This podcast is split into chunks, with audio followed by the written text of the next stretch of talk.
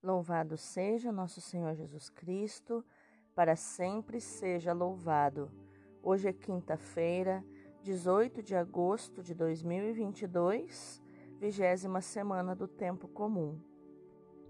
E hoje é dia de Santa Helena, mãe do imperador Constantino, que foi responsável por permitir o culto cristão no ano de 313 e fez com que os cristãos parassem de ser mortos nas arenas por não prestarem adoração ao imperador. Constantino, filho de Helena, é o imperador da transição entre a proibição de ser cristão para a autorização de ser cristão. E foi Santa Helena que encontrou a verdadeira cruz de Cristo.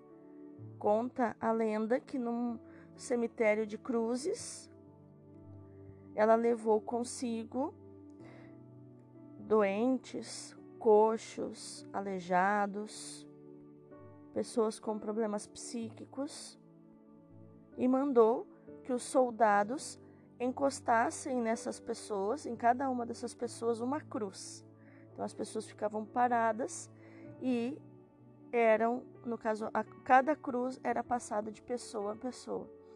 De repente, uma cruz começou então a encostar, a ser encostada nas pessoas e, come, e as pessoas começaram a ficar curadas.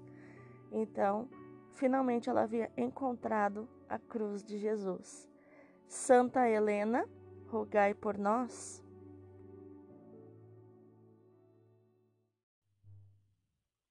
Inspira, Senhor, as nossas ações, para que em Ti comece e em Ti termine tudo aquilo que fizermos no dia de hoje. Em nome do Pai, do Filho e do Espírito Santo. Amém. Roga por nós, ó Santa Mãe de Deus, para que sejamos dignos das promessas de Cristo. Amém.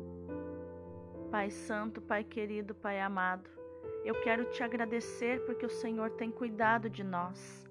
Nós temos sentido o teu trabalhar e o teu agir no nosso coração e somos gratos por isso. Santificado seja o teu nome glorioso, Pai, que é soberano sobre todas as realidades. Venha o teu reino, Pai, e se estabeleça no meio de nós e ao nosso redor. Quero colocar em prática o que o Senhor Jesus nos ensinou em Marcos 11, 22 e sair da oração de galinheiro de lamentação e petição, onde eu ficava ciscando nos problemas, no que falta, na escassez, na ingratidão. E quero colocar em prática, Pai, os dois requisitos que o Senhor Jesus ensinou para que minha oração seja ouvida. Primeiro requisito, crer sem duvidar, porque duvidou, perdeu. Então, Pai, eu quero crer e não duvido. Eu creio, eu creio que vai se realizar o que eu estou pedindo, aquilo que eu necessito. E o segundo requisito é viver como se eu já tivesse recebido o que eu estou pedindo e necessito, que é viver na gratidão, que é viver na fé, como se eu já estivesse caminhando sobre a realidade que eu estou pedindo. Gratidão, Pai, por tudo isso. Viver na tua presença, Pai. Viver na tua abundância de vida, porque para ti, Pai, vida e prosperidade são sinônimos, são a mesma coisa, porque tudo que criastes prospera naturalmente. Por isso eu te agradeço, Pai, por tudo que eu recebi de ti e tudo que eu ainda receberei, segundo a tua vontade Seja feita a tua vontade na minha vida sempre, assim na terra como no céu, porque a tua vontade é boa, perfeita e agradável. Pai, eu quero acordar a águia que existe dentro de mim e voar, voar, não só para fora do galinheiro, desse cativeiro espiritual, mas voar o voo profético da águia e atingir teus ventos espirituais, onde o corvo maligno não consegue mais me atacar. O pão nosso de cada dia dá-nos hoje, Pai. O delicioso pão da tua palavra que sustenta nossa alma e nosso espírito. Dá-nos também o pão material, fruto do nosso trabalho, para prover o sustento do nosso lar. Pai, perdoa as nossas ofensas e nos ensina a perdoar com o teu perdão. Nos ensina a distribuir do teu amor, porque o meu amor e o meu perdão são escassos, Pai, mas os teus são abundantes. Teu amor e teu perdão são abundantes. Pai, sopra sobre mim tuas correntes de vento do Espírito Santo para que quando o corvo pousar em minhas costas e começar a me machucar, eu resista à tentação de descer com ele, ou à tentação de lutar contra ele, e assim eu não perca a altitude, mas que teu sopro de vida me impulsione a subir mais e mais para o alto, porque lá o corvo perde força e não consegue respirar e é obrigado a desistir e descer aos lugares baixos de onde ele veio, e assim o Senhor me livra do maligno. Muito obrigada, gratidão, Pai. Livra-nos do maligno, porque teu é o reino, o poder e a glória para sempre. Amém. A primeira leitura de hoje é Ezequiel 36, do 23 ao 28. Assim fala o Senhor: Vou mostrar a santidade do meu grande nome, que profanastes no meio das nações. As nações saberão que eu sou o Senhor, oráculo do Senhor Deus, quando eu manifestar minha santidade à vista delas por meio de vós. Eu vos tirarei do meio das nações, vos reunirei de todos os países e vos conduzirei para a vossa terra. Derramarei sobre vós uma água pura e sereis purificados. Eu vos purificarei de todas as impurezas e de todos os ídolos. Eu vos darei um coração novo e porei um espírito novo dentro de vós. Arrancarei do vosso corpo o coração de pedra e vos darei um coração de carne porei o meu espírito dentro de vós, e farei com que sigais a minha lei e cuideis de observar os meus mandamentos. Habitareis no país que dei a vossos pais, sereis o meu povo e eu serei o vosso Deus. Palavra do Senhor, graças a Deus. O salmo responsorial é o Salmo 50. Eu hei de derramar sobre vós uma água pura e de vossas imundícies sereis purificados. Criai em mim um coração que seja puro, dai-me de novo um espírito decidido. Ó Senhor, não me afasteis de vossa face, nem retireis de mim o vosso Santo Espírito.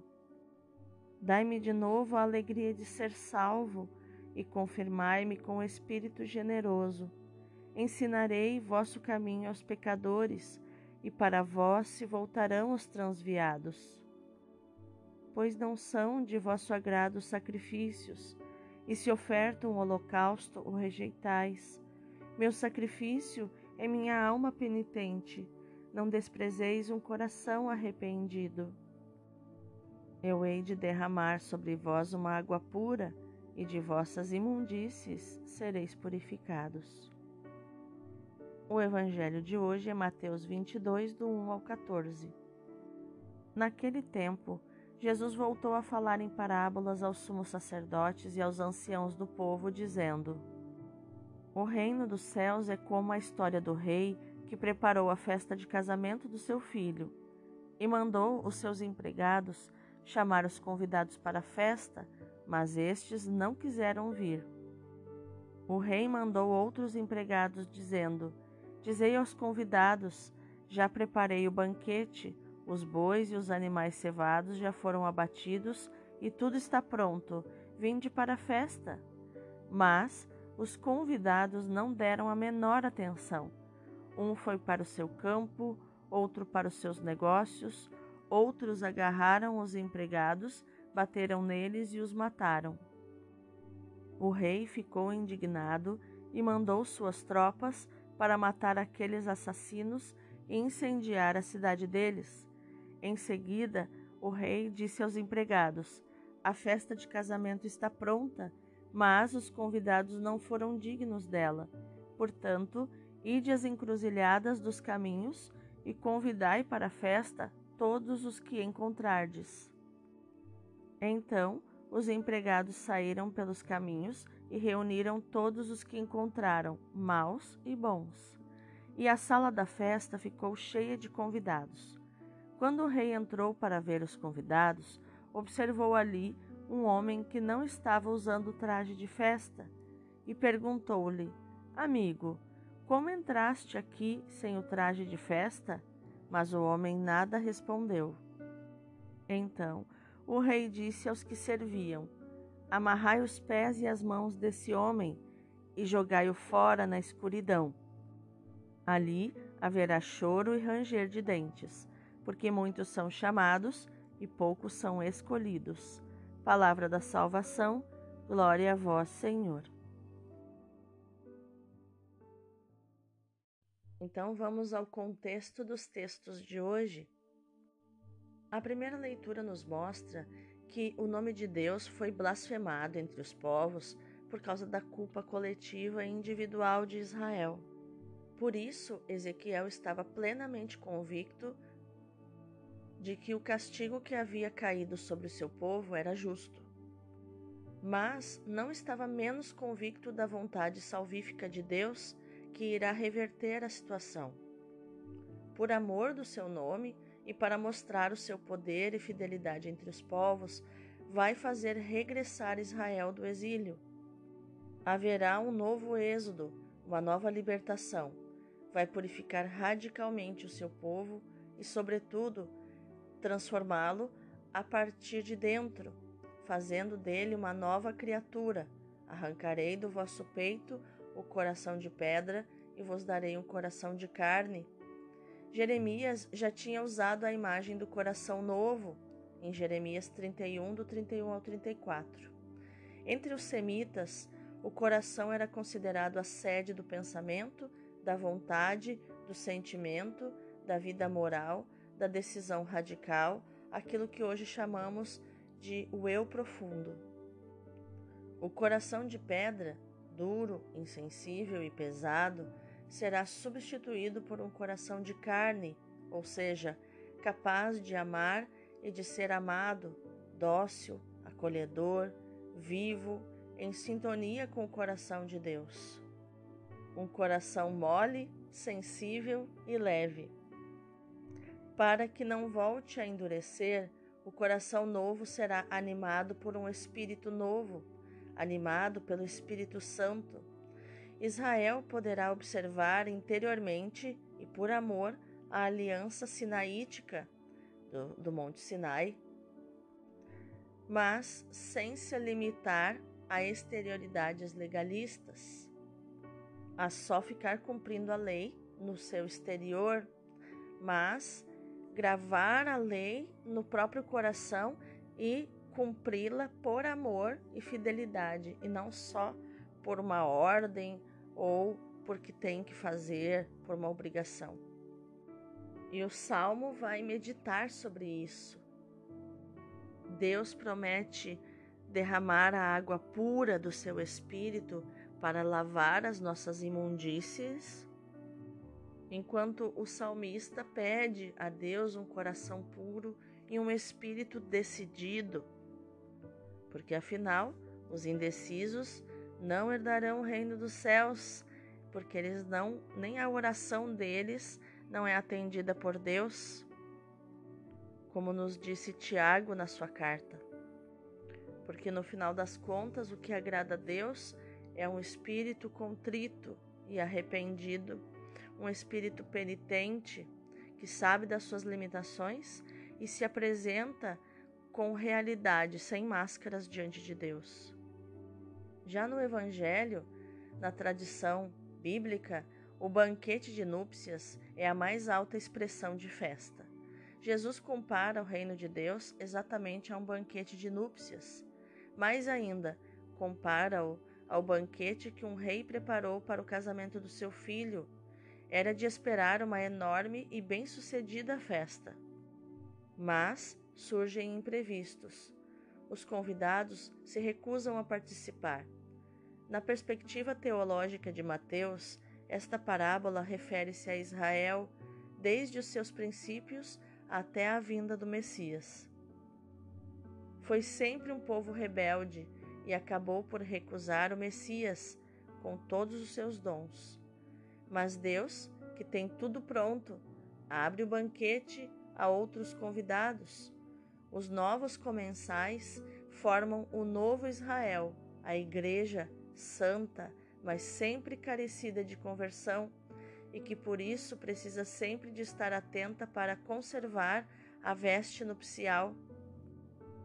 E essa veste nupcial é a fé, é o dom da fé. Porque lá em Hebreus 11, 6 diz assim: que sem fé é impossível agradar a Deus. Sem fé, eu não estou vestido com a veste nupcial, logo sou expulso do banquete nupcial.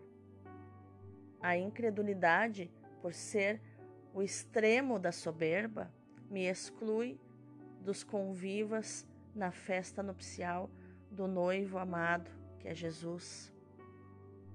Esta parábola nos ensina que o convite para a festa do banquete é uma graça, um dom que envolve e compromete seriamente toda a nossa vida e que faz a nossa vida uma nova vida.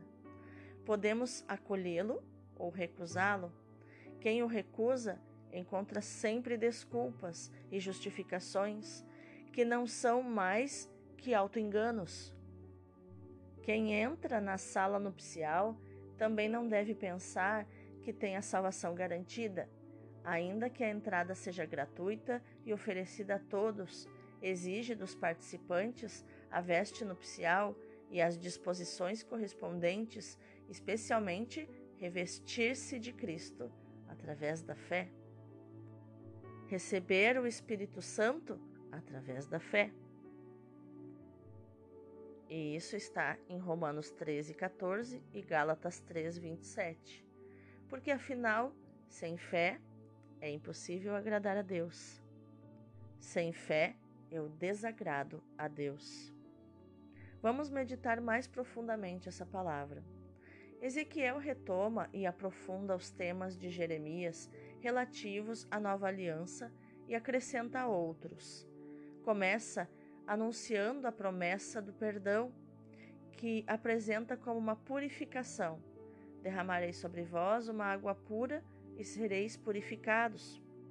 Eu vos purificarei de todas as manchas e de todos os pecados, ele diz no versículo 25. Para o povo, que se sente manchado pelo pecado é uma promessa muito atraente.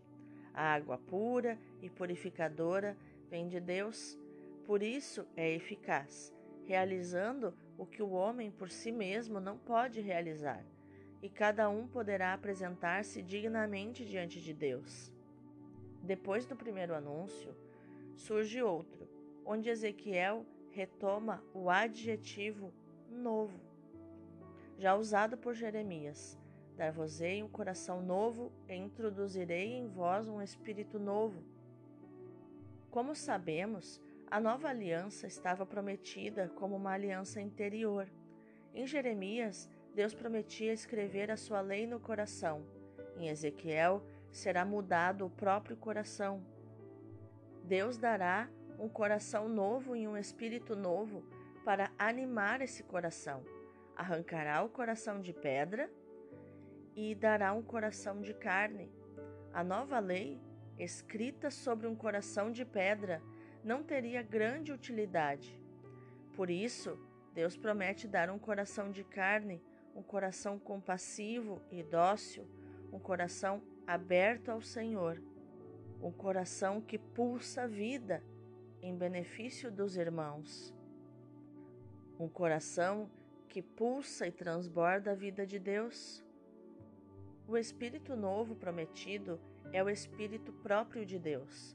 Dentro de vós porei o meu Espírito, ele diz no versículo 27.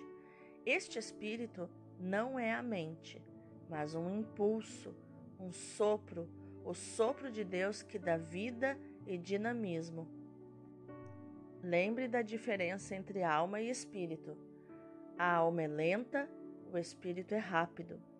A alma sente, o espírito sabe. Este dinamismo permite alcançar o que a lei estática, escrita sobre pedras, não podia: a completa docilidade motivada pelo amor à vontade de Deus.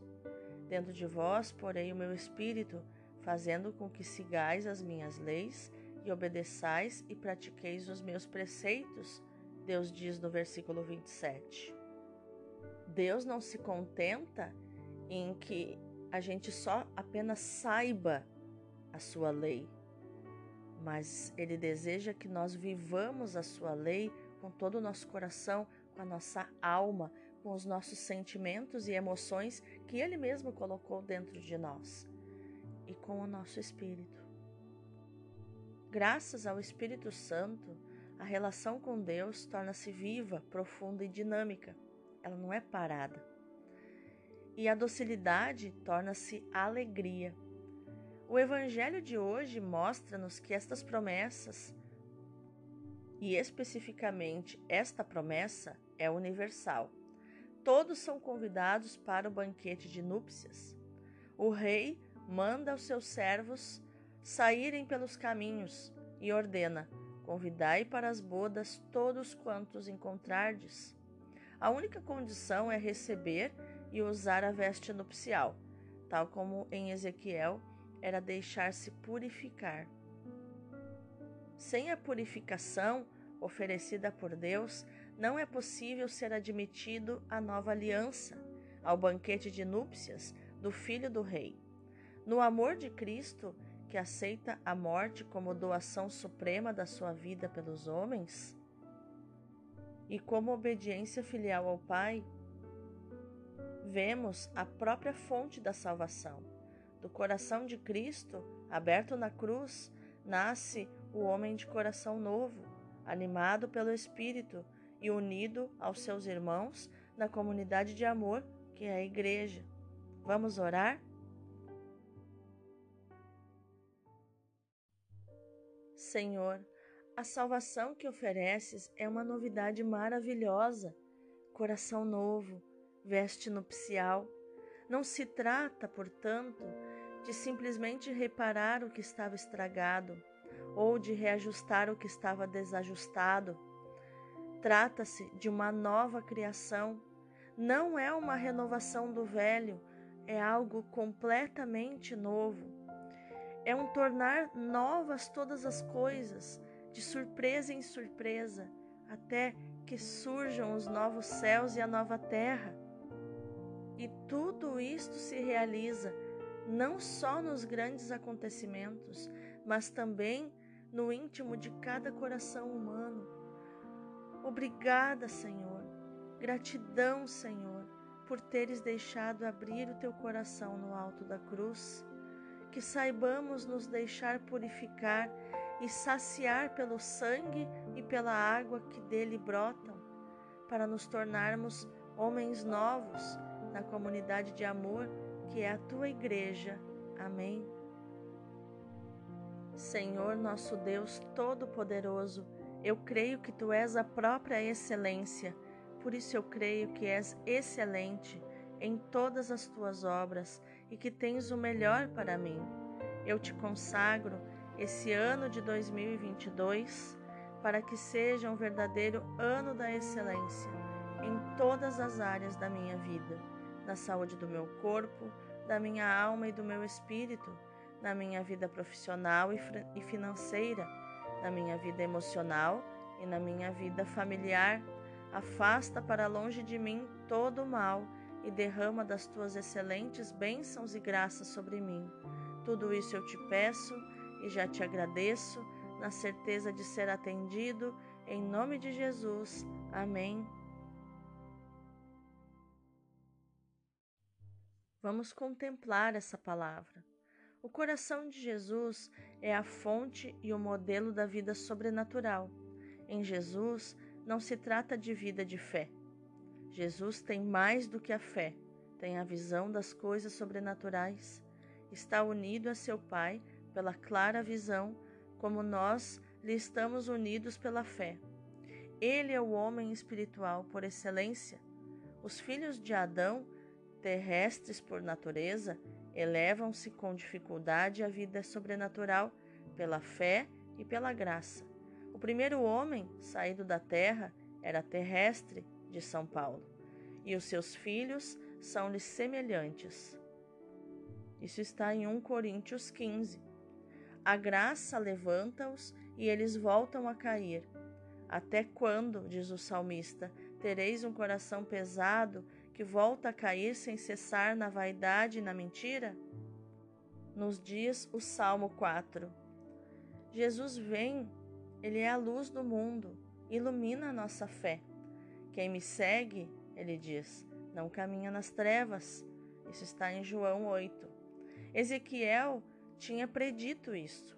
O Salvador nos dá um coração novo, ou, se quisermos, liberta o nosso coração do seu peso e da sua dureza. Ezequiel diz em Ezequiel 36. Senhor, fazei que eu veja, diz Marcos 10. Fazei que eu considere todas as coisas com os olhos da fé. Dai-me um coração puro e um espírito reto, decidido e não indeciso.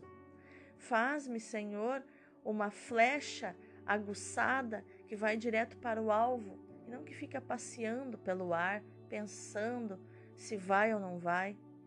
Mas é preciso que eu concorra com esta graça, mantendo-me sem cessar unida a Ti, Senhor. Ó oh, meu Deus, eu quero fazer isso. Ajuda-me, Senhor, a me manter focada no alvo, porque Tu és o meu arqueiro, que tem o arco muito tensionado. Tensiona-me, Senhor, para trás. Tensiona-me, Senhor, que sou essa flecha aguçada. Traz-me cada vez mais para trás numa tensão de vida, a fim de me lançar mais longe para o alvo, o alvo mais difícil, o alvo mais distante, aquele em que só a tua flecha pode alcançar. E que a nossa ação de hoje, meu irmão, minha irmã, seja meditar, proclamar e viver esta palavra de Apocalipse 19, do 7 ao 9, onde diz: A esposa está preparada, felizes os convidados para as núpcias do Cordeiro. Deus abençoe o teu dia.